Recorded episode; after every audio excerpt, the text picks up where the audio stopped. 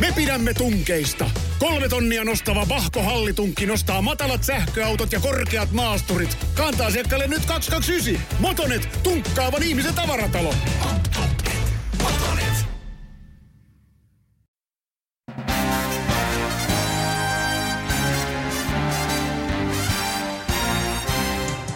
Amerikka edellä, sanoi Donald Trump. Ei, vaan Saksa edellä, vastasi Angela Merkel. Tapio Nurminen menee Eurooppa edellä. Venäjän karhu riehuu taas miten tahtoo. Kremlin isäntä Vladimir Putin ja hänen uskollinen kivikasvoinen aseenkantajansa ulkoministeri Sergei Lavrov eivät tunnu piittaavan piiruakaan siitä, mitä EU-maat ajattelevat oppositiojohtaja Aleksei Navalnin myrkytysyrityksestä – häntä vastaan järjestetyistä näytösoikeudenkäynneistä tai mielenosoittajien kohtelusta Venäjällä. EUn ja Venäjän diplomaattisuhteet ovat jäätävän huonot, huonommat kuin aikoihin. Asetelma on huolestuttava sekä taloudellisesti että ulko- ja turvallisuuspoliittisesti. EU, erityisesti suurin EU-maa Saksa, mutta myös Suomi, on enemmän ja vähemmän riippuvainen Venäjältä tulevasta energiasta. Unionin monille rajavaltioille, joidenkin mielestä myös Suomelle, Venäjä on turvallisuuspoliittinen uhka tai vähintään ainakin haaste. Mitä EUn ja EU-maiden nyt pitäisi tehdä? Pitääkö pakotteita lisätä? Vai onko järkevämpää käydä keskusteluja ja luottaa diplomatiaan? Pitäisikö esimerkiksi jalkapallon EM-turnaus vetää pois Venäjältä? Minun nimeni on Tapio Nurminen. Tämä on Eurooppa edellä podcast – EUn ja Venäjän suhteista kanssani keskustelemassa tällä kertaa keskustan europarlamentaarikko Elsi Katainen. Tervetuloa. Kiitos. East Officein vanhempi analyytikko Sinikka Parviainen. Tervetuloa. Kiitos. Ja keskuskauppakamarin toimitusjohtaja Juho Romakkaniemi. Tervetuloa. Kiitos paljon. Ja tälläkin kertaa puhutaan siis asiaa, mutta ei olla ryppyotsaisia. Eurooppa-buffet on taas katettu. Vieraat ovat tuoneet nyyttikesti periaatteella kommentoitavaksi mielenkiintoisia ilmiöitä ja näkökulmia eri puolilta Eurooppaa. Mennään ihan heti tähän noin puolitoista viikkoa sitten nähtyyn jonkinlaiseen kölin alta vetoon, kun EUn korkein ulkopoliittinen edustaja Josep Borrell oli Moskovassa ja ainakin vaikutti siltä, että hän olisi mennyt sinne huonosti valmistautuneena. Mitä mieltä olet, Elsi? Menikö se niin sanotusti nappiin? No se riippuu ihan siitä, minkälaiset odotukset sille vierailulle asetettiin. Ja yleisesti ottaen, niin mun mielestä sille asetettiin vähän liian korkeatkin odotukset. Ja sen, mitä tuota, hän sitten kotiin palatessaan sai vastinetta ja niin kotiin paluu lahjaksi, niin oli minun mielestä hieman ylimitoitettua sekin, kun häntä vaadittiin eroamaan ja yhä edelleenkin keskustelu käy, pitäisikö hänen erota. Tuota, itse asiassa Euroopan unionin pitäisi puolustaa Borrelia ja syyttää tuosta tilanteesta ja kaikesta siitä tapahtuneesta ennemminkin Venäjää kuin sitä omaa lähettilästä, omaa edustajaa, joka varmasti teki kaikkensa, joutui siellä huonosti kohdelluksi. Siellä ei toimittu niin kuin hyvien käytöstapojen mukaan. Mutta oliko hän sinun mielestäsi hyvin valmistautunut? No, ehkä hän olisi asenteen puolesta saanut olla paljon terävämpi, vaativampi. Sillä tavalla hän oli huonosti valmistautunut. Varmasti oli niin kuin asia, asioiden puolesta hyvin, hyvin valmistautunut, mutta ei varmaan arvannut, minkälaisen kohtelun ja vastaanoton hän saa. Ja sillä tavalla oli huonosti valmistautunut. Mutta mun mielestä meidän parlamentaarikkojen ja muiden 80 parlamentaarikon, jotka vaativat hänen eroaan, niin osoittivat kyllä nyt keihän kärkensä kuitenkin väärään suuntaan. Että oltaisiin pidetty sen oman puolen Oliko tämä se syy, että sinä et, Venäjälle. Tämä oli se syy, että sinä et lyöttäytynyt tähän porukkaan, joka tuomitsi Borrellin? No joo, siinä oli yksi suurin syy. Öm, Sinikka, tunnet ö, sen, miten, miten venäläiset näissä asioissa toimivat, tiedät heidän ö, tapansa ja muuta sellaista. Mitä mieltä olet Borrellin vierailusta ylipäätään ja siitä, miten hän se hoiti? Äh, olin ehkä vähän yllättynyt, että vierailu tapahtui. Siitä, siitä oli jotain keskustelua, mutta olin ehkä vähän yllättynyt, että se tapahtui. Ja, ja mä näen, että Lavrovin toiminta siellä äh, pressitilaisuudessa oli ehkä suunnattu aika paljon niin kuin kotimaiselle yleisölle ennen kaikkea. Että, että varsinkin kun nyt on ollut muuta tällaista, ähm, esimerkiksi Navalnin ympärillä, niin on hyvä luoda aina tämmöistä niin kuin ää, näytösluonteista, että saadaan keskustelu toisiin, toisille urille oikeastaan. Että, että Lavrov halusi, niin kuin, halusi näyttää, että Eli, Venäjä on vielä eli loukkaannuimmeko me vähän väärästä asiasta, että itse asiassa pitäisi aina ymmärtää, että se on kuitenkin siihen sisäiseen käyttöön tarkoitettu. Mä ainakin, mä ainakin uskon, että se on ollut aika paljon sisäiseen käyttöön, mutta siinä on, on myös ollut tätä Venäjä e- haluaisi käydä mieluummin bilateraalisia keskusteluja. Ja, ja keskustelut EUn kanssa, se on ollut selvä jo, jo monta kymmentä vuotta, tai monta ky- kymmenen vuotta suunnilleen, että Venäjä haluaa ennen kaikkea keskustella bilateraalisesti, varsinkin talousasioista. Ja EU, EU tämä on vähän tämmöinen niin kuin hajota ja hallitse, hallitse tyyppinen. Mikä on, Juho, joka on kuitenkin itse istunut siellä ko- komissiossa aikanaan, niin mikä on oma näkemyksesi? No se on juuri näin, niin kuin Sinikka sanoi, hajota ja hallitse.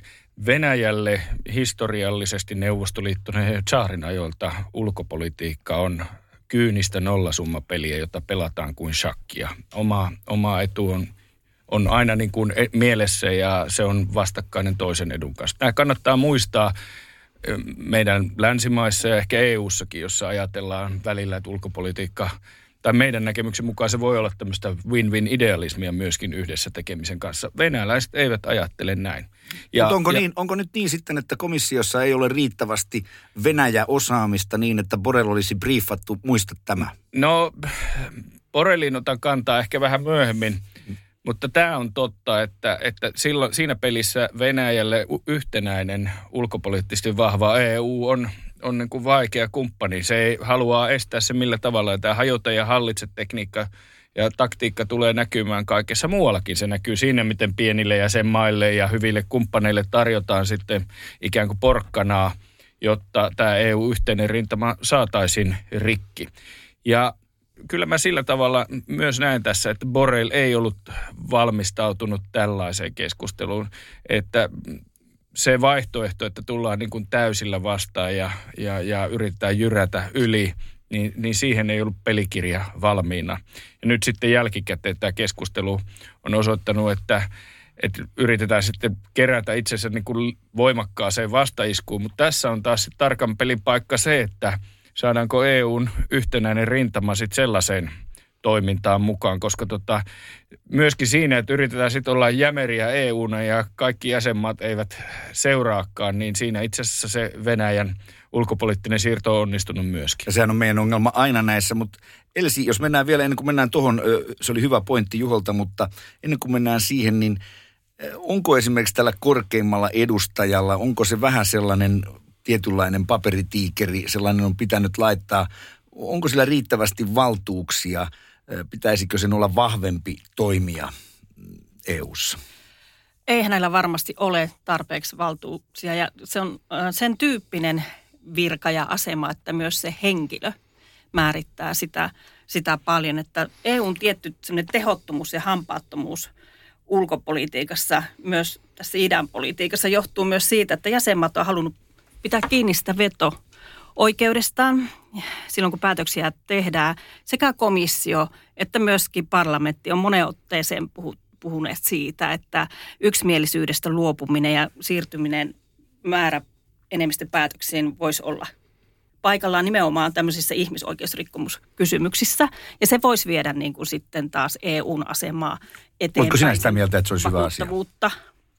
No tuota, en oikeastaan ole sitä mieltä kuitenkaan, mutta mun mielestä siitä on hyvä, hyvä keskustella.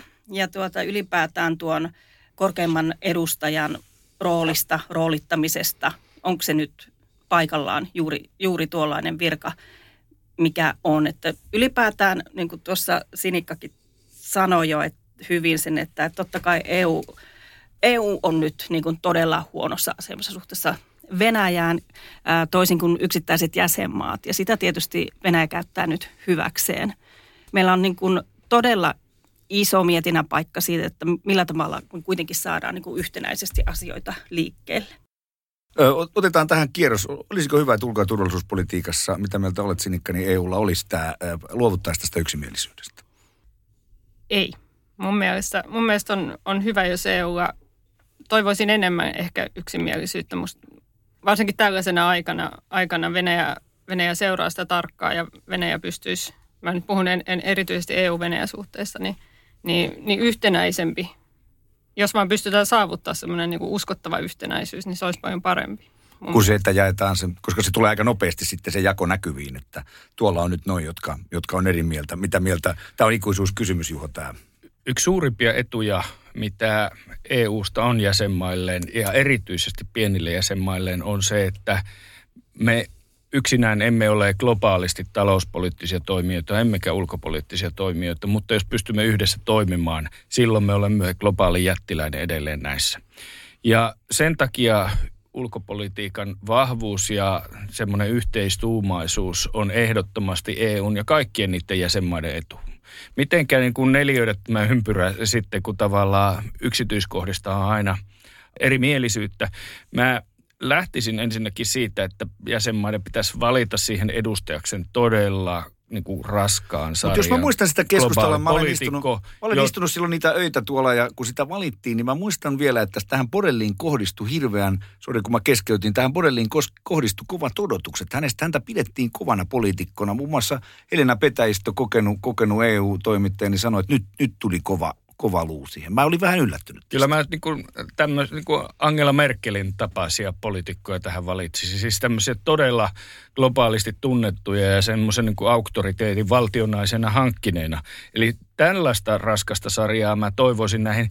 Se olisi tärkeämpää sen yhtenäisen linjan ja yhtenäisyyden vaalimisessa, koska kun Angela jotain linjaa, niin siinä on kynnys sit pienemmillä jäsenmailla omia erityiskysymyksiä lähteä – riitauttamaan, kuin että meillä on sitten joku määräenemmistä päätöksentekoa ja määritelty taas sitten veteen piirretty viiva, että missä se pätee ja missä ei.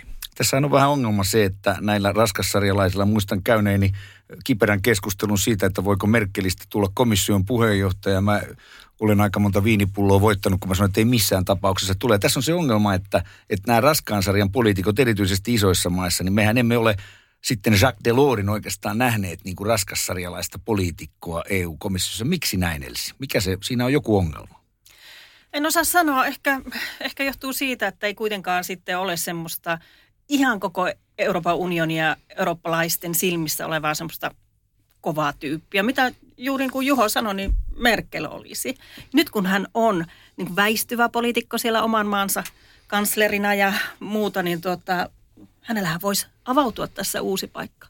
Hän olisi nimittäin juuri sen tyyppinen ihminen, joka pystyisi aika tasavertaisinakin Putinin ja kumppanit. Ja olisi aika hyvä Venäjälle, Sinikka hän puhuu Venäjää ja tuntee myös se hirveän hyvin. Joo, kyllä, kyllä hän, hän olisi just semmoinen niin kuin vakaa keskustelukumppani kumppani Venäjälle. Ei kuitenkaan ehkä mene, mene samanlaisiin taktiikoihin kuin, kuin Venäjä, mutta et, et säilyttää semmoisen integriteetin. Ja, ja, ja kyllä ehdottomasti ainoa vaara, mitä mä näen tässä, että – jos hänen seuraajansa ei olekaan, kanslerina ei olekaan sitten samaa mieltä hänen kanssaan, niin mä luulen, että kuitenkin se Saksan kansleri määrittää sen, niin kuin sen niin, sen. aika paljon EU-ssa niin, myös niin. joka tapauksessa. Et jos heillä on yhtenäisyys, niin sitten, sitten ehdottomasti. Angelan pitäisi tietysti jättää NS-puoluekirja hyllyttää, ja jos hän lähtisi tällaiseen tämän tyyppiseen yhteiseurooppalaiseen edustajan tehtävään. Tietyllä tavalla hän on eurooppalaisittain ehkä se jättänytkin, että oma puoluehan on sitä mieltä, että hän voisi se puoluekirjaa, he, puoluekirjaa heilutella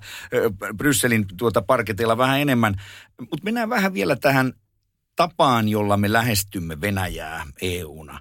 Nyt on haastateltu paljon suomalaisiakin asiantuntijoita siitä, mikä siinä meidän tavassa keskustella, mikä se ongelma on. Esimerkiksi Katri Pynnönniemi Helsingin yliopistosta sano, sanoi, että me pysymme tällaisessa diplomaattisessa kielenkäytössä. Me käytämme niin kuin länsimaisten liberaalien demokratioiden sitä diplomatian niin kuin työkalupakkia ja Venäjä käyttää täysin erilaista työkalupakkia.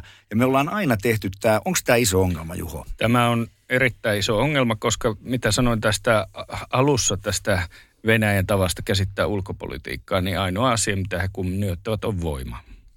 Ja jos EU ei ole yhtenäinen, niin sitä voimaa ei ole. Jos meidän toimenpiteet ei ole ennakoivia ja voimakkaita, niin sitä kunnioitusta ei koskaan tule. Mä en ota kantaa, että pitäisikö pakotteisiin mennä vai ei. Sä mutta, otat vielä, sä joudut vielä ottamaan mutta, kantaa, älä vanno vielä. Niin, niin no, mutta, mutta siis, että, että meillä se on aina sitten niinku kolmossarjan niinku yhteistyökumppaneita, ketä sitten tavallaan tähdätään ja muuta. Että se pitää olla ykkös-kakkossarjaa tai sitten sellaisille alueille, kuten energia, jossa on todella tuntuvia seuraamuksia. Muuten se on tällaista, tällaista niin kuin symboliikkaa enemmän ja, ja se, sillä ei kunnioitusta saa. Minä en siis sano vielä, että pitäisikö tehdä vai ei, mutta, mutta tavallaan pitäisi ymmärtää, että ne välineet pitää olla sellaisia, joilla on vaikutusta. Onko näin? Sinä varmaan tunnet meistä parhaiten kuitenkin nyky-Venäjän. No mun mielestä EU pitää, äh, koska länsi Venäjän, Venäjän silmissä länsi on asettanut itsensä sellaiselle korkeammalle moraaliselle asteelle. Ää, niin kuin mä puhun nyt, niin kuin miltä se näyttää Venäjän sisältä. Niin mun mielestä, mun mielestä meidän pitää myös säilyttää se semmoinen integriteetti, että me ei voida mennä samanlaisiin, ää, meidän täytyy säilyttää se tietty avoimuus ja me voidaan mennä samanlaisiin niin sanottuihin likaisiin temppuihin kuin, kuin Venäjä. Et se, on, se on mun mielestä, jos me halutaan olla se tietynlainen ihmisoikeuksien, ihmisoikeuksista saarnaaja, niin mun mielestä – mun mielestä niin kuin EUn pitää, pitää säilyttää se linja. Mutta samalla mä sanoin, että ne, ne riskit ja uhat, mitkä nyt ehkä realisoitu tässä Lavrovin, Lavrovin ja Borelin tapaamisessa, niin ne, ne kannattaa olla, olla selvillä. Ne kannattaa tiedostaa, että miten, miten Venäjä neuvottelee. Ja joskus äh, ehkä paremmat asiantuntijat sanovat, että Venäjällä on sellainen tapa ehkä laittaa eka kovat kovat, kovat asiat pöytään ja sitten voidaan vähän palata. Että se voi olla semmoista neuvottelutaktiikkaakin. On kuullut myös, että USA on käyttänyt näitä tämän tyyppistä niin kuin neuvottelutaktiikkaa, että, että se voi olla silleen, että uhataan eka pahimmalle ja sitten vähän palataan ja sitten neuvottelukumppani on niin kuin helpottunut ehkä siitä. Onko Elsillä tähän vielä lisättävää? No suomalaisia, jotka sinne ovat menneet neuvottelemaan, niin on ihan tämmöisiä käytännön ohjeita annettu, että – sarkasmia ja piruilua voi ja pitää käyttää muun muassa, no varmaan niissä kahdenkeskisissä, mutta myös niissä erittäin tärkeissä tiedotustilaisuuksissa, missä, missä tuota Lavrov sitten pyyhkii niin toisilla pöytäänsä. Et tota, siinä kohtaa saisi olla jotain muuta kuin diplomaattinen ja asiallinenkin. Mutta kuitenkin pitäisi sitten olla aina se joku konkreettinen asia esittää myöskin. Ja musta on ollut nyt aika hyvää se keskustelu, että tervetuloa vaan Biden ja Putin Helsinkiin pitämään huippukokousta, että hyvä Suomen säilyttää tällainen, tällainen diplomaattinen välittäjän asema myöskin. Mutta kyllähän Suomella on tässä niin kuin kahdet kortit, kaksilla rattailla mennään, että vaikka ollaankin neuvottelemassa asioista kahdenvälisesti, niin silti me edustetaan Eurooppaa. Se tekee meidän aseman hieman, hieman hankalaksi kyllä, mutta tuota, meidän täytyisi enemmän pystyä käyttämään sitä myöskin hyväksemme, että me ole pelkästään niin kuin Suomi ikään kuin juoksupoikana tässä Euroopan, Euroopan välittäjänä. Joo. Tästä, tästä sarkasmista minulla on, minulla on yksi anekdootti, joka ehkä avaa tätä kuulijoille, kun Georgian sota oli, oli tuloillaan 2008 ja Suomen ulkoministeri Ilkka Kanerva oli kahdenvälisissä keskusteluissa – varoittanut Lavrovia, että hän ei, ei olisi hyvä asia, että Venäjä ajaa tässä kysymyksessä itsensä nurkkaan. Niin Lavrov oli vastannut, että Kaspadin ike tässä maailmassa ei ole niin suurta nurkkaa, mihin Venäjä mahtuisi. se, on, se on ollut hyvä, hyvä siirto. Oikeastaan Elsi meni äh, tavallaan äh, tämän osuuden viimeiseen asiaan, joka on, on tämä Suomen ylläpitämä keskusteluyhteys. Nythän meillä presidentti Niinistö on ollut se, joka on tätä lippua ehkä korkeimmalla, mutta ollaan, on meillä varmaan aikamoinen konsensus tästä asiasta. Suoraan sanottuna minusta Niinistö ainakin tietyissä kohdissa on myös käyttänyt tätä sarkasmia ehkä vähän hienovaraisemmin kuin Lavrov tuossa. Mutta mitä mieltä Sinikka, kannattaako meidän edelleen lähteä siitä vähän samalla tavalla kuin Elsi, että me pidämme tämän oman keskusteluyhteytemme – kävi miten kävi yllä. Kyllä ehdottomasti. Tämä on meille, meille tärkeä asia. Ja, ja tota, mutta täytyy, täytyy se viesti täytyy varmaan joka kerta sanoa, että me ollaan, me ollaan EU-linjassa. Mutta, mutta ne välit on niin hyvät tai niin hyvät kuin nyt tässä tilanteessa voi olla Suomen ja Venäjän välillä. Mutta et, et se on ehdottomasti meille, meidän niin kuin, ä, taloudelle ja turvallisuudelle tärkeää, että, että meillä on yhteys Venäjään. Eli kannattaa pitää kahdet rattaat, Juho?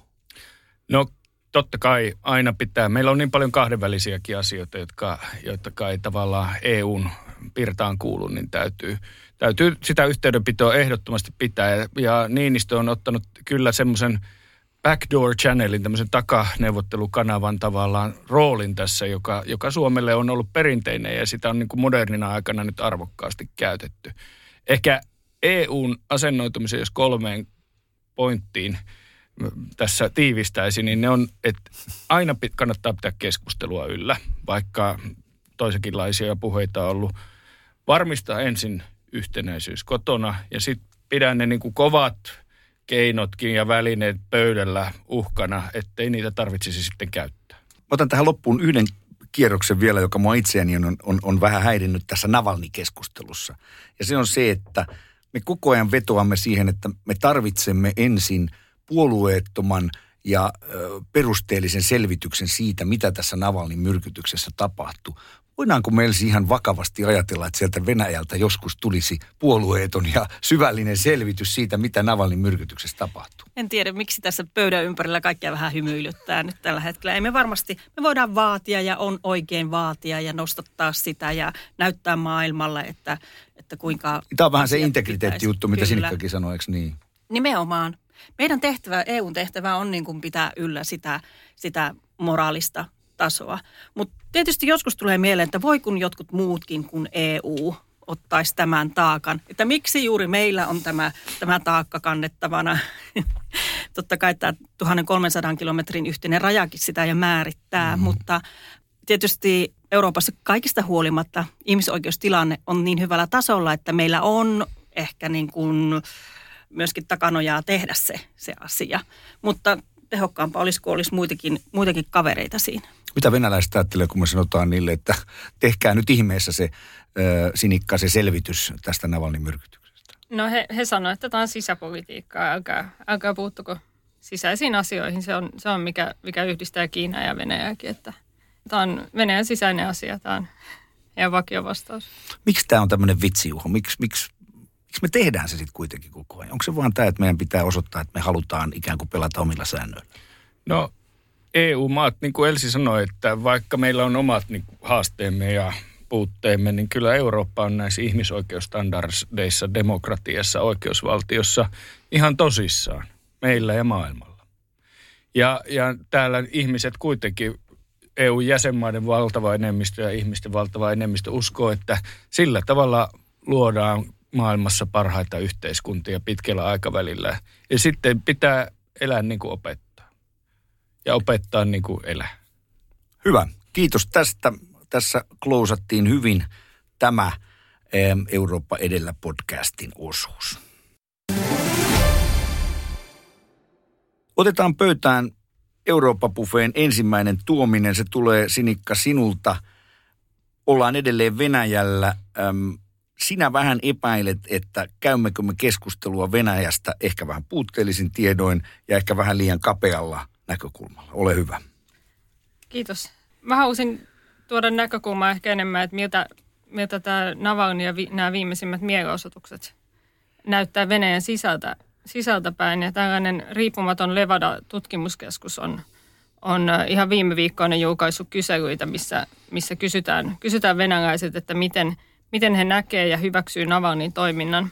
Ja, ja nyt tota, viides päivä tätä ku, äh, helmikuuta on tullut tämmöinen tulos, että, että Navalnin toiminnan hyväksyy vain 19 prosenttia venäläisistä tämän, tämän riippumattoman tutkimuksen mukaan, ja 56 prosenttia ei hyväksy hänen toimintaansa. Ja tämä ei, ei hyväksyntä on lisääntynyt jonkin verran tuota marraskuusta, ja, ja mulla on herännyt näistä, näistä niin kuin tutkimuksista, mitä tehdään Venäjän sisällä, sisällä niin kuin riippumattomistakin lähteistä, että osataanko me – Tiedetäänkö me, minkä takia venäläiset on oikeasti siellä kadulla, että, että arvioiden mukaan noin 40 prosenttia niistä ihmisistä, jotka on osallistunut näihin mielenosoituksiin, ne ei ole varsinaisesti Navalnin kannattajia, vaan kyllästyneitä oman tulotasonsa laskuun, huonoon hengitysilmaan tai, tai jäte, jäteongelmiin tai muuhun tällaiseen. Ja, ja tota, tätä on ollut käynnissä jo, jo, jo pitkään, että et nyt, nyt nähdään niin tämän kriisinkin jälkeen, että venäläisten reaalin, reaaliset käytettävissä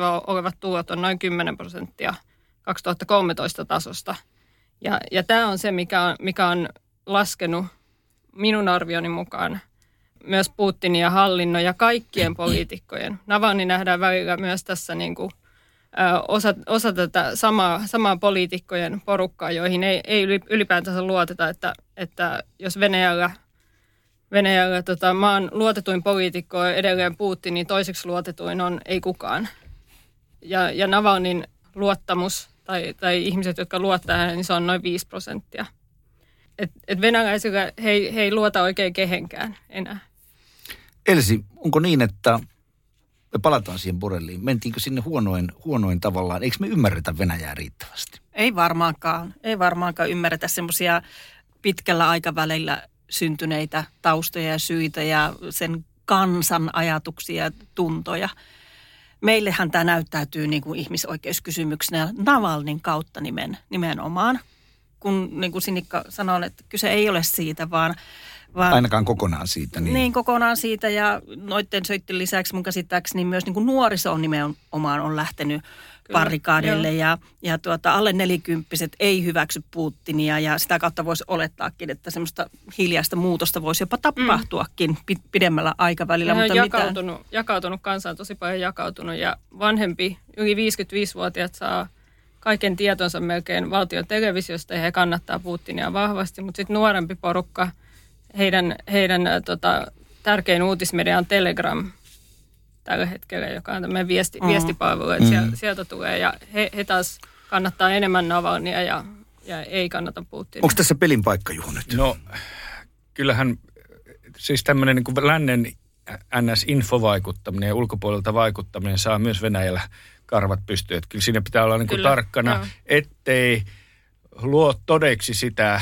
tarinaa, jota siellä syötetään, että kaikki tämä, tämä tota, tavallaan Navalnin takana oleva ri, mielenosoittaminen ja muut levottomuudet on lännen ja CIAn tavallaan aikaansaamaa. Meidän ei kannata lähteä siihen mukaan, vaan tavallaan olla johdonmukainen viestinnässämme ja ja me, eihän, eihän lännen pitää ja EU viimeisenä tavallaan lähteä tukemaan Navalnia poliittisesti.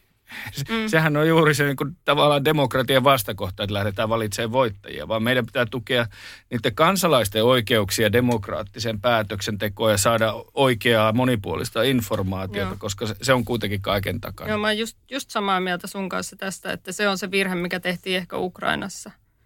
Että lähettiin, lähettiin suoraan niin kuin tuke, tukemaan siellä. Ja, No, hypättiin yhden hevosen selkään vähän siellä. Niin joo, kuin, joo, että, ja Navalny itse mun ymmärtääkseni ei halua myöskään länsimaiden suoraa tukea, koska se saattaisi vähentää hänen, hänen su, suosiotaan. Että kuitenkin se niin kuin ulkopuolinen uhkatarina on niin vahva, niin kuin sanoit.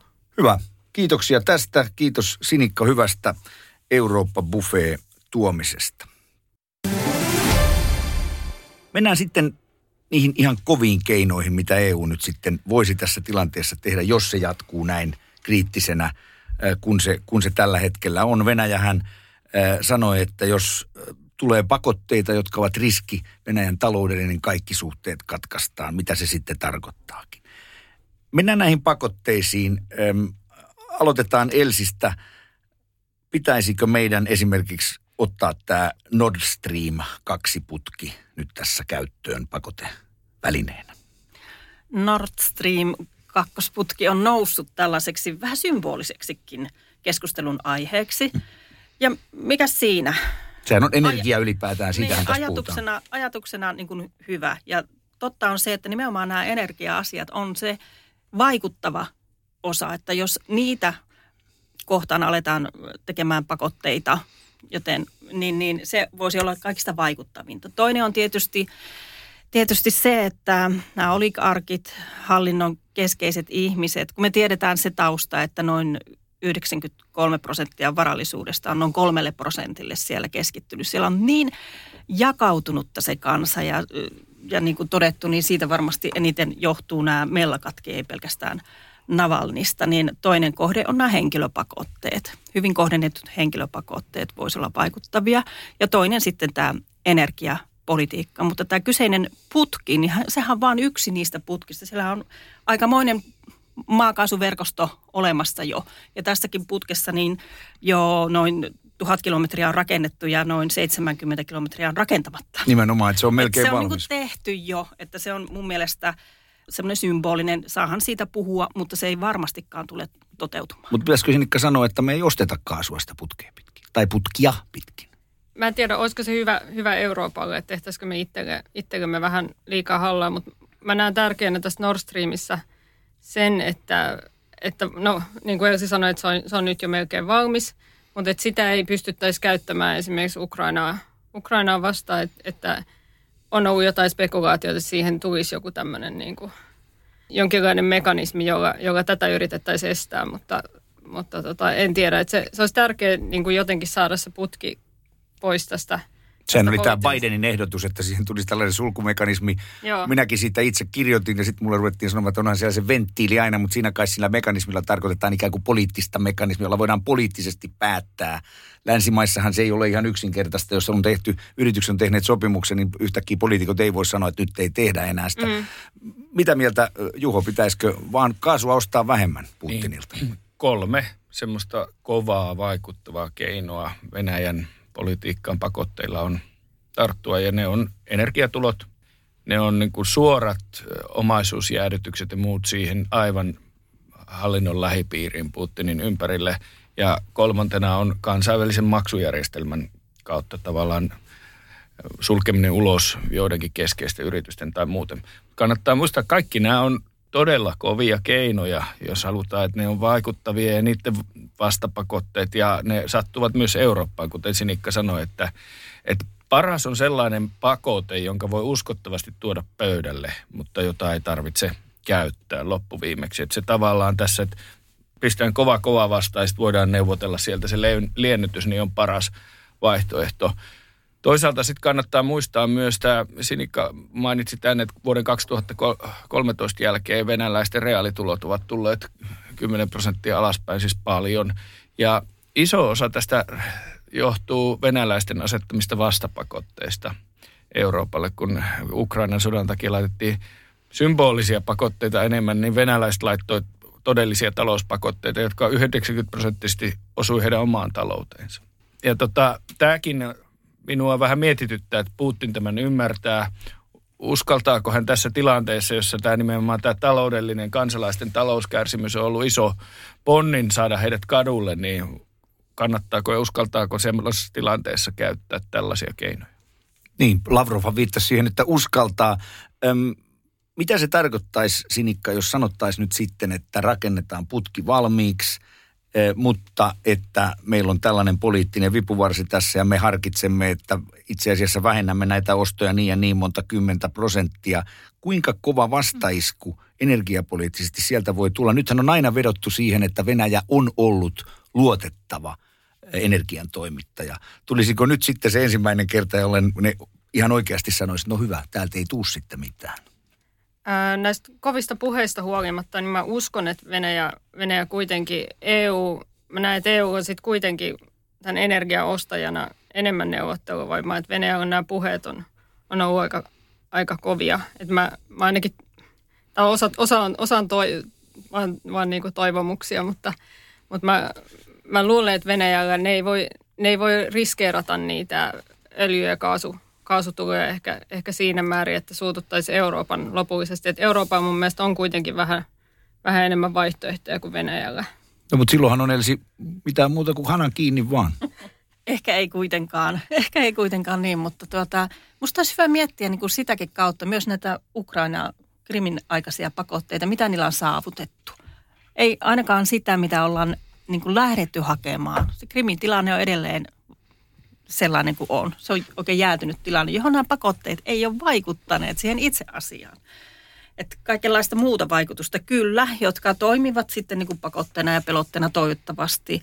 Pyritään kansalaisten, mutta se on osunut sitten ihan tavalliseen Venäjän kansaan, eikä siihen itse asiaan. Mm. Niin pitäisikö niin kuin miettiä jotakin sellaista keinoa, joka voisi oikeasti siihen, siihen ongelmaan No mikä se olisi? vaikuttaa? Hyvä kysymys.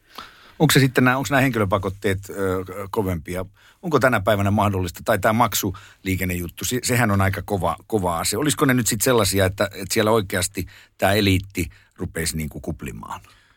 Toisaalta on hankala vaihtoehtoisia tulevaisuuksia niin kuin miettiä, että, että onko vaikuttaneet vai ei. Tuskin kukaan kuvitteli, että tämmöisillä pakotteilla saadaan Venäjä vetäytymään Krimiltä ja lopettamaan Itä-Ukrainan kapinallisten tuki.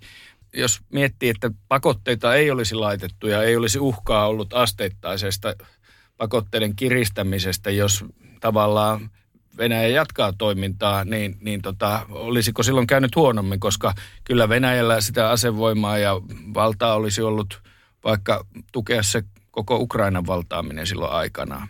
Et se on niin kuin hankala, hankala kysymys. Minullakaan mm. ei ole siihen lopullista viisautta. Niin se voi olla, että se on, ne pakotteet on kuitenkin, tai mäkin uskon, että ne on estänyt sitten sen niin kuin, Tämmöisen totaalisen eskaloitumisen. Eskaloitumisen ja sitten mä palaan vielä tähän, että miltä tämä näyttää Venä, Venäjällä ja venäläisten mielestä, niin Krimin ö, valtauksella on suuri kansalaisten tuki, todella suuri, että voi sam, sama ihminen voi tukea Krimiä, että Krimi on meidän, se on niin tämmöinen yleinen, yleinen mitä, mitä hyvinkin liberaalit, vaikka Navalnin kannattajat. Navalny itsekin on sanonut, että, että Krim kuuluu, kuuluu Venäjälle. Niin, hänellä on tämmöinen nationalistinen niin, tausta. Joo, että... joo kyllä. Mutta sitten samat ihmiset voi ihan hyvin olla sitä mieltä, että se Itä-Ukrainan toiminta on aivan typerää. Se on niin selkeää se, se mitä venäläiset on mieltä. Kaikki varmaan niin kuin jakaa sen näkemyksen, että pakotteita on oltava. Mutta se kohdentaminen onkin sitten ihan toinen kysymys niin. ja vaikea. Mm vaikea kysymys onkin. Kuinka niin, ja historiallinen perspektiivi siitä, missä rajat on menneet ja mitkä minnekin on kuuluneet, niin jokainen voi valita siitä buffeista mm. kans oma, oman tavallaan ratkaisunsa, että kyllähän niin kuin Neuvostoliiton aikana alun perin Krim kuuluu ja se on historiallisesti Kyllä, ollut joo. Venäjälle kuuluva alue ja Ukraina on ollut sitten se muu. Se liitettiin Neuvostoliiton aikana Ukrainaan, niin perusteluja löytyy historiasta aina. Mm. Sen takia sinne historiaa ei kannata ryhtyä liikaa katselemaan, koska, koska joka raja on silloin sotimisen arvoinen. Pitäisi tehdä maailmaa, jossa rajoista tulee merkityksettömiä. Mm-hmm. Aivan oikein. Nämä rajakysymykset on hankalia. Mennään vähän vielä sitten siihen tähän niin kuin EUn kun mennään Eurooppa edellä, niin tähän EUn konstellaatioon. Ja yksi ongelmahan tässä pakotekysymyksessä on sitten se, että me emme ole kauhean yhtenäisiä siinä. Ja tämä Nord Stream-putkikin on sillä tavalla hankala, että se on Saksalle erittäin hankala. Ja Ranska on periaatteessa sanonut, että meitä ei kauheasti putki kiinnosta ja meidän mielestä sitä ei ehkä välttämättä tarvita. Nyt sitten tämän harmonian ylläpitämiseksi, niin Macron tänään sanoo, että ei me tykätä ja eilen sanoo, että tykätään ja niin edelleen kuinka iso haitta tämä on, Elsi, että et nämä isot maat ei pysty keskenään sopimaan asioista? Onhan se ihan lähtökohtainen ongelma. Ylipäätään suhtautuminen Venäjään, sen voi havaita ihan kaikissa vaikkapa parlamentin valiokuntien kokouksissa. Siis se, se on niin tunteita nostattava kysymys Venäjä aina ja se näkee, näkee ihan selkeästi, että Baltian maat – Itä-Euroopan maat suhtautuvat erittäin kiihkeästi. Ja Ymmärrettävä, ymmärrettävästi. Kyllä, mm. kyllä, mutta niinhän mekin voitaisiin. Mutta me suhtaudumme hyvin pragmaattisesti ja, ja diplomaattisesti me suomalaiset taas. Että, ja sitten loput näkevät asiassa pelkästään ne ihmisoikeuskysymykset, jotka taas on värittyneet, niin kuin tässäkin ollaan todettu tämä Navalni, Navalni-asia, niin minkälainen johtaja hän sitten olisikaan, äärimmäisen nationalisti, joka hyväksyy Ukraina Ukrainan tilanteen esimerkiksi. Eli mielikuvilla pelataan sielläkin ja tämmöistä yhtenäisyyttä ei tule kyllä löytymäänkään koskaan niin kuin Euroopan unionin, unionin jäsenmaiden välillä. Vaikea kysymys. Kuinka hankala, Sinikka, sun mielestä oli se, että Macron hän lähti tällaiseen flirttailukampanjaan vähän aikaa sitten ennen kuin nämä asiat tuli ja lähti ikään kuin halusi puhua paljon sen puolesta, että meidän pitää parantaa suhteita. Ja, ja se tuli vähän hankalaan väliin, noin, jos kokonaisuutta ajatellaan.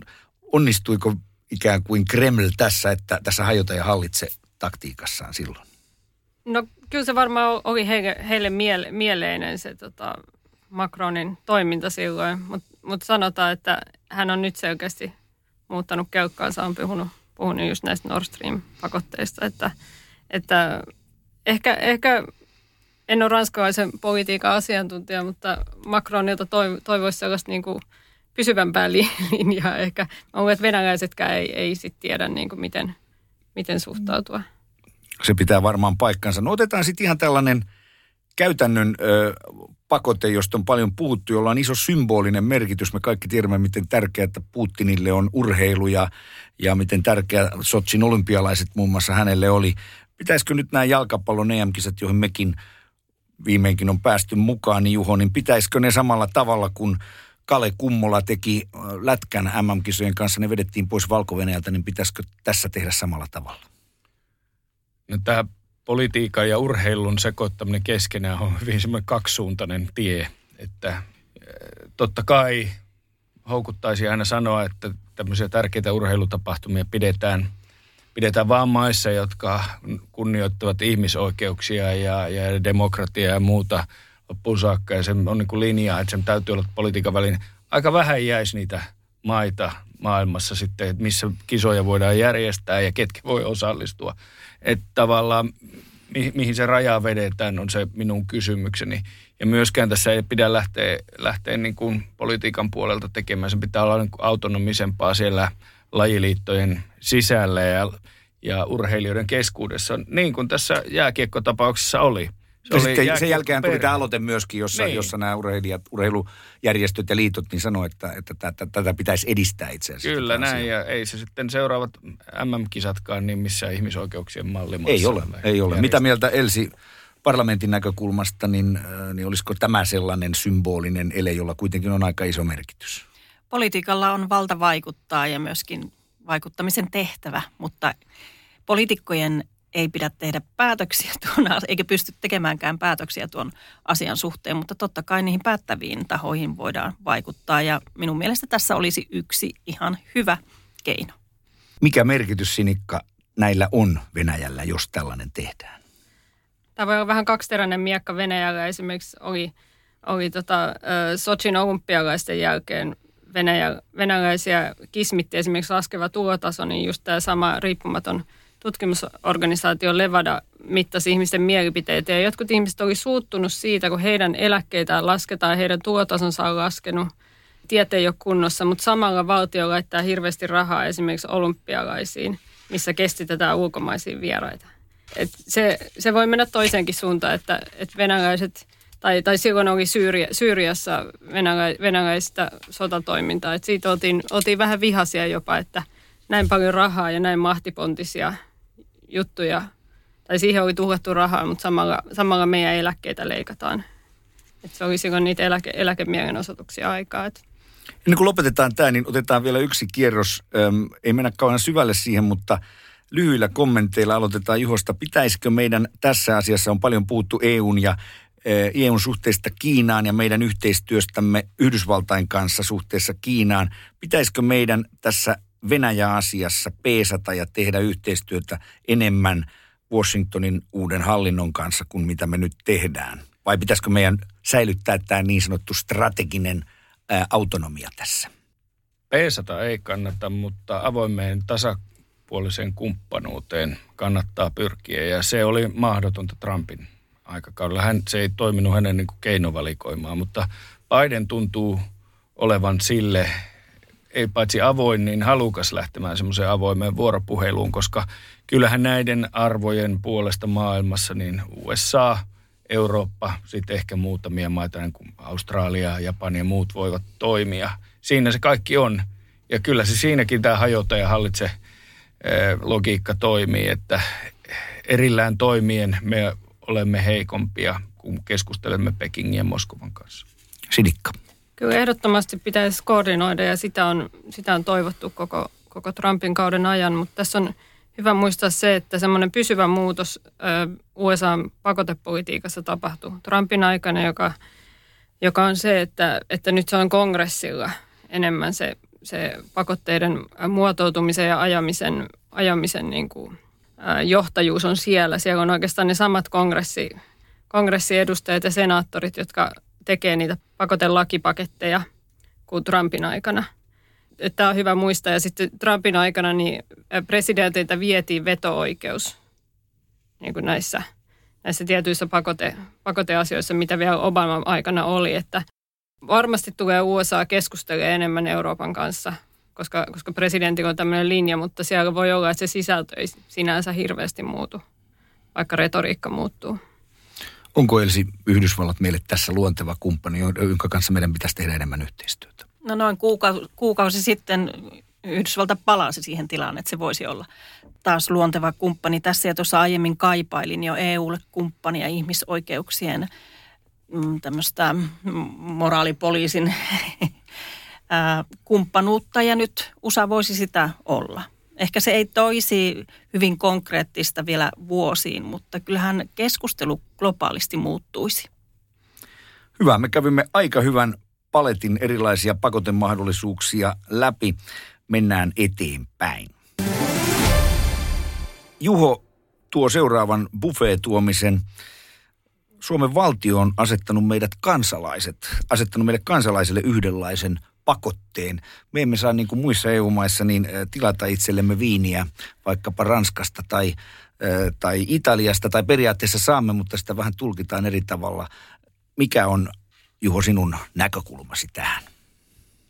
No ensinnäkin se, että heti rauhan ja vakauden ihmisoikeuksien jälkeen tärkeintä EU-jäsenyydessä on sisämarkkinat, kauppapolitiikka ja se meidän niin kuin isompi, isompi osa iso, isompaa kokonaisuutta näissä oleminen. Sisämarkkinat tuo Suomelle valtavasti hyötyjä. Nyt on laskettu, että noin 7 prosenttia per PKT on meidän talous suurempi niiden ansiosta. Että me olemme valtava nettohyötyjä tästä EUsta, kun se toimii niin kuin se pitäisi toimia. Ja pieni jäsenmaa erityisesti, pieni maa saa suojaa tästä sisämarkkinoiden lakiperusteisuudesta ja komission neutraalista roolista aivan eri tavalla kuin suuret jäsenmaat. Ja toisaalta kuluttajat ja yritykset ovat niitä isoja hyötyjä tästä. Tämä alkoholihan on meille semmoinen kansallinen tavallaan erityiskysymys, niin kuin Venäjälläkin joskus sanotaan. Ja, ja siihen suhtautuminen on erikoista, sitä on hankala muualla paljon ymmärtää. Ehkä Ruotsi on lähimpänä, mutta sielläkin tämä etämyynti on ratkaistu ihan selkeällä niin kuin omalla lainsäädännöllä ja ohjeistuksella. Ja tässä on niin kuin roikuttu omituissa välitilassa koko neljännes vuosisata, että mikä on sallittua, mikä ei. Mikä ei ole lailla erikseen kiellettyä, on sallittua. Ja, ja myyminen Suomeen eh, muusta jäsenmaasta, niin sitä ei ole kielletty laissa, joten tämä juridinen pohja pitäisi olla täysin selvä. No nyt Valvira, STM ovat koko tämän jäsenyyden ajan hankaloittaneet sitä, keksineet erilaisia lailli, niin kuin toimivallan ja laillisuuden rajamailla olevia mielivaltaisiakin toimenpiteitä tavallaan kuluttajien ja yrittäjien pelotteluksi ja heidän toimintansa haittaamiseksi. Ja tämä on kyllä niin kuin semmoisen oikeusvaltion kannalta todella harmaata aluetta, että voiko näin toimia. Nyt viimeisimmässä tapauksessa on, on eräs tunnettu yrittäjä, äh, Ranskasta etämyyntiä harjoittava yrittäjä, on tehty rikosilmoitus ja, ja pyritään viemään niin kuin oikeuskäsittelyyn, mahdollisesti korkeampiinkin oikeusasteisiin. Jotta, jotta saadaan ennakkopäätös. Sa, jotta saadaan ennakkopäätös. Mm. Mutta hei, jos viranomainen, jos hallinto ei tiedä, mikä on oikea lain tulkinta, niin silloin sitä pitää selventää sitä lainsäädäntöä omaehtoisesti, eikä tällä tavalla täysin epäsuhtaisessa asemassa niin valita yksittäistä yrittäjää, joka laitetaan löysää hirteen vuosikausiksi, joka mahdollisesti tuhoaa hänen toimeentulonsa ja, ja, ja yrityksensäkin. Elsi, tämä alkoholikysymys ei ole puolueellisi täällä Suomessa ihan yksinkertainen asia ollut koskaan. Mitä mieltä olet tästä keskustelusta, joka liittyy tähän etämyyntiin? Tämä on... Äh typerä tilanne suoraan sanottuna. Se on sen kaltainen tilanne, että tuon parempaa sanaa sille ei, ei löydy ja se pitää niin kuin ratkaista Suomen lainsäädännöstä pian. Ja mä oon iloinen siitä, että ex-kollegani kyseisestä ryhmästä ovat nyt jättäneet kirjallisen kysymyksenkin siitä ja niin kuin toivovat, että ratkeaisi sillä tavalla, että, että suomalaiset pienemmät ja suuremmat yrittäjät olisivat samassa – samassa tilanteessa kuin muuallakin Euroopassa. Ja lähtökohtana pitää minun mielestä olla se, että todellakin Euroopassa ihmisten ja tavaran vapaa liikkuvuus on yksi semmoinen perusfundamentti. Ja nyt täytyy muistaa, että ollaan siinä EU-pilot-tilanteessa tai odotetaan, että mitä sieltä tulee. Ehkä on hyvä katsoa, mitä sieltä, sieltä tulee, mutta että Suomen lainsäädännössä on tapahtunut tapahduttava niin kuin päätös, että joko ollaan sitä kokonaan ulkona tai sitten ollaan samalla tavalla avoimia kuin muuallakin. Ja minun mielestä tämä jälkimmäinen vaihtoehto. Hyvä. Mitä mieltä Sinikka? No ehdottomasti kollegoiden kanssa samaa mieltä, että sen lain pitäisi olla yksiselitteinen. Ei, ei tällaisia saisi syntyä. Sano vielä, Juho. Niin, ehkä, ehkä, ehkä totean sen verran vielä, että tässä Siis Suomella ja jäsenmaalla saa olla poikkeus, niin kuin meillä on vähittäismyyntiin Suomessa olemassa poikkeus, millä voidaan tavallaan säädellä sitä terveyspoliittista syistä alkoholin käyttöä. Näin on Ruotsissakin, on Systembolaget, toimii siellä. Samalla tavalla me verotuksen tasolla pystymme hintaa säätelemään, joka vaikuttaa kulutukseen muihin. Ja tämä on täysin jäsenmaan käsissä. Ja kun tässä on selkeät sävelet, niin tämä sama verotus pätee myös niihin nyt etämyytyihin tai etäostettuihin alkoholeihin. Että tässä ei ole sinänsä mitään epäselvää. Välineet siihen on Suomessa omissa käsissä. Mä luulen, että tässä on ollut valtava pelko ministeriössä erityisesti, että tätä lainsäädäntöä, jos lähdetään selventämään, niin se ei voi mennä kuin yhteen suuntaan. Ikään kuin selventää, että tämä etämyynti on sallittua. Ja sitten herää kysymys, että no miksi suomalaiset pienpanimot ja muut eivät voi etämyyntiä harjoittaa. Suomalaisia pelätään niin kuin tavallaan, että tämä aukeaa, koska jos Suomessa yritettäisiin lyödä liinoja kiinni EU-lain vastaisesti, niin siitä tulisi tosi pahasti näpeille komissiolta. Lyhyesti Elsi, sinulla oli joku tähän vielä. Niin, nämä kysymykset on tässä äärellä, eikä pienimpänä tämä yrittäjien asema. Mutta myöskin kysymys on, on alkomonopolista, joka on mielettömän suuri kysymys sekin. Ja sen purkaminen on tietysti oma, oma tarinansa. Ja sitäkin tässä kyllä varmasti puolustetaan, sitä alkomonopolia. No varmasti, siis se, se on siellä takana tämmöisenä kummituksena, mutta esimerkiksi Ruotsissa, kun yksiselitteisesti viranomaiset antoi ohjeistuksen ja tulkintaohjeen, miten, miten tässä toimitaan, niin, niin, niin se etämyynti, etäosto, niin kasvoi puolesta prosentista yhteen prosenttiin mm. kulutuksesta. Eli tämä ei ole oikeasti mikään ongelma, koska kun verot ja muut hoidetaan asiallisesti, niin ei siellä ole mitään valtavia hintaituja saatavissa. Se vaan lisää kuluttajien valintaa ja, ja, ja yrittäjien mahdollisuuksia. Hyvä. Klousataan alkoholipolitiikka tähän keskustelun aiheena hyvä, kuten huomasimme. Käydään ihan lyhyesti vielä palataan Venäjään ja pohditaan vielä vähän nyt sitten sitä, että mitä seuraavia askeleita Venäjältä tässä nyt on odotettavissa. Sieltä on tullut signaalia, puhutaan nyt siitä, että kohta on huippukokous Yhdysvaltain uuden presidentin kanssa ja niin edelleen. Otetaan sellainen arvio siitä, onko mahdollista, että Venäjä pyrkii nyt itse kiristämään näitä suhteita edelleen ja vääntämään sitä ruuvia kireemmälle, vai tuleeko sieltä tällainen mielistelykampanja. Kaikilta tähän terävät lyhyet kommentit Sinikka aloittaa. Mä luulen, että tämän Lavrovin kommentin jälkeen Venäjä odottaa, että pallo on vähän niin kuin EUlla tällä hetkellä, että he reagoisit siihen, mitä heidän uhkauksiin vastataan. Mä luulen, että näin, näin, näin tulee käymään. Eli sä et odota mitään uusia aloitteita enää ikään kuin huonompaan suuntaan. Odotatko aloitteita parempaan suuntaan? En odota parempa, parempaan suuntaan. Mä odotan, että Venäjä reagoi siihen EUn, EUn seuraavaan. Mutta taustallahan Venäjällä on koko ajan tällaiset tonninkorvaus aika, aika mittavatkin projektit ja, ja tämmöinen oman jalostusasteen nostaminen ja, ja semmoinen niin kuin omavaraisuuden lisääminen monella eri, eri tavalla. Ne on ollut käynnissä jo vuosia ja ne, ne mun mielestä tukee näitä Venäjän diplomaattisia ulostuloja ja sitten Venäjä myös, Venäjällä on mittavat, mittavat rahastot. että jos jotain tapahtuu, tarvitsee puolustaa ruplaa tai muuta, mitä on osittain jouduttukin tekemään, tekemään tänä vuonna ja, ja aikaisempina vuosina, niin, niin Venäjä vähän niin kuin varautuu pahimpaan koko ajan siellä taustalla sisäisesti. Mitä Elsi odotat Venäjältä nyt?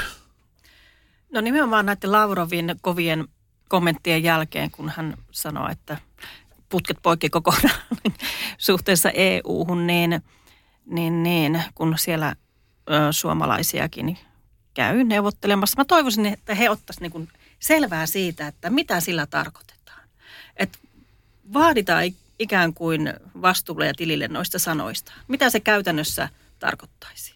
Mä tiedän, että toisiko se mitään konkreettista, konkreettista mutta ainakin se mm, antaisin kuvaa siitä, että myöskin Suomi ja EU osaa pistää näissä neuvotteluissa kovaa kovaa vastaan ja, ja ihmisiä myös sieltä puolelta niin kuin nurkkaan ja vaaditaan konkreettisia mun pakko perusteluita. T- mun on pakko kysyä tähän Sinikalta ihan lyhyesti, että kuinka kova riski tämä on sinä East Officein edustajana niin kuin suomalaisille siellä kaupan tekijöille, jos, jos lähdetään kiristämään sitä ruuvia? Kyllä, se on ehdottomasti suuri riski, että Venäjän äh, maineriski on, on lisääntynyt yrityksillä ja sillä on tällaisia toissijaisia vaikutuksia Venäjän investointihoukuttelevuus ja, ja niin kuin ihan yrityksen viestinnässä. Ja sitten ihan tota viivan alla se on näkynyt rupan, rupan arvossa koko ajan. Se on ollut, ollut iso, iso haaste yrityksille, että vahvempia olisi ollut parempi suurimmalle osalle. Ja, ja että kyllä tämä, on, niin kuin, tämä koven, keskustelun koventuminen ää, pääkonttori pääkonttori lähellä, niin se on, se on paha asia tietenkin. Mitä odottaa Juho? No, olen samaa mieltä Sinikan kanssa siis, että, että tämä aina, tässä pitää punnita niin kuin lyhyen tähtäimen ja pitkän aikavälin riskejä myös yrityksille. Lyhyellä aikavälillä moni yritys helposti sanoo, että no suostutaan nyt vaan ja ollaan ihan hiljaa, niin kauppa käy. Ja näin, se on lyhyellä aikavälillä varmasti näin, mutta tota, toisaalta se ei saa sitä Venäjän käytöstä muuttumaan ja pidemmällä aikavälillä se saa sen entistä arvaamattomammaksi, jos meillä ei tavallaan semmoista balanssia siinä olemassa.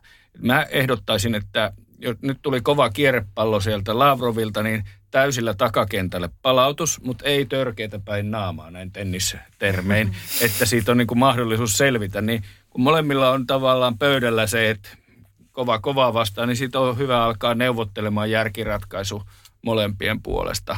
Ehkä tähän, mitä Sinikka sanoi tästä oman tuotannon suojelusta ja jalostusarvon nostosta Venäjällä, niin tämä on kyllä niin kuin kamala virhe. Aleksei Kudrin aikoinaan yritti valtiovarainministerinä monipuolistaa Venäjän taloutta ja tuotantoa ja kilpailukykyä kasvattaa, mutta se oli liian hankala ja kivinen tie. Sitten tuli puutulle ja vastapakotteita elintarvikesektorille, että sillä niin kuin pakotetaan omaa tuotantoa ylös. Näin se on lyhyellä aikavälillä, mutta lopputuloksena tästä Venäjä saa itselleen heikompilaatuista ja kalliimpaa tuotantoa. Sinikka.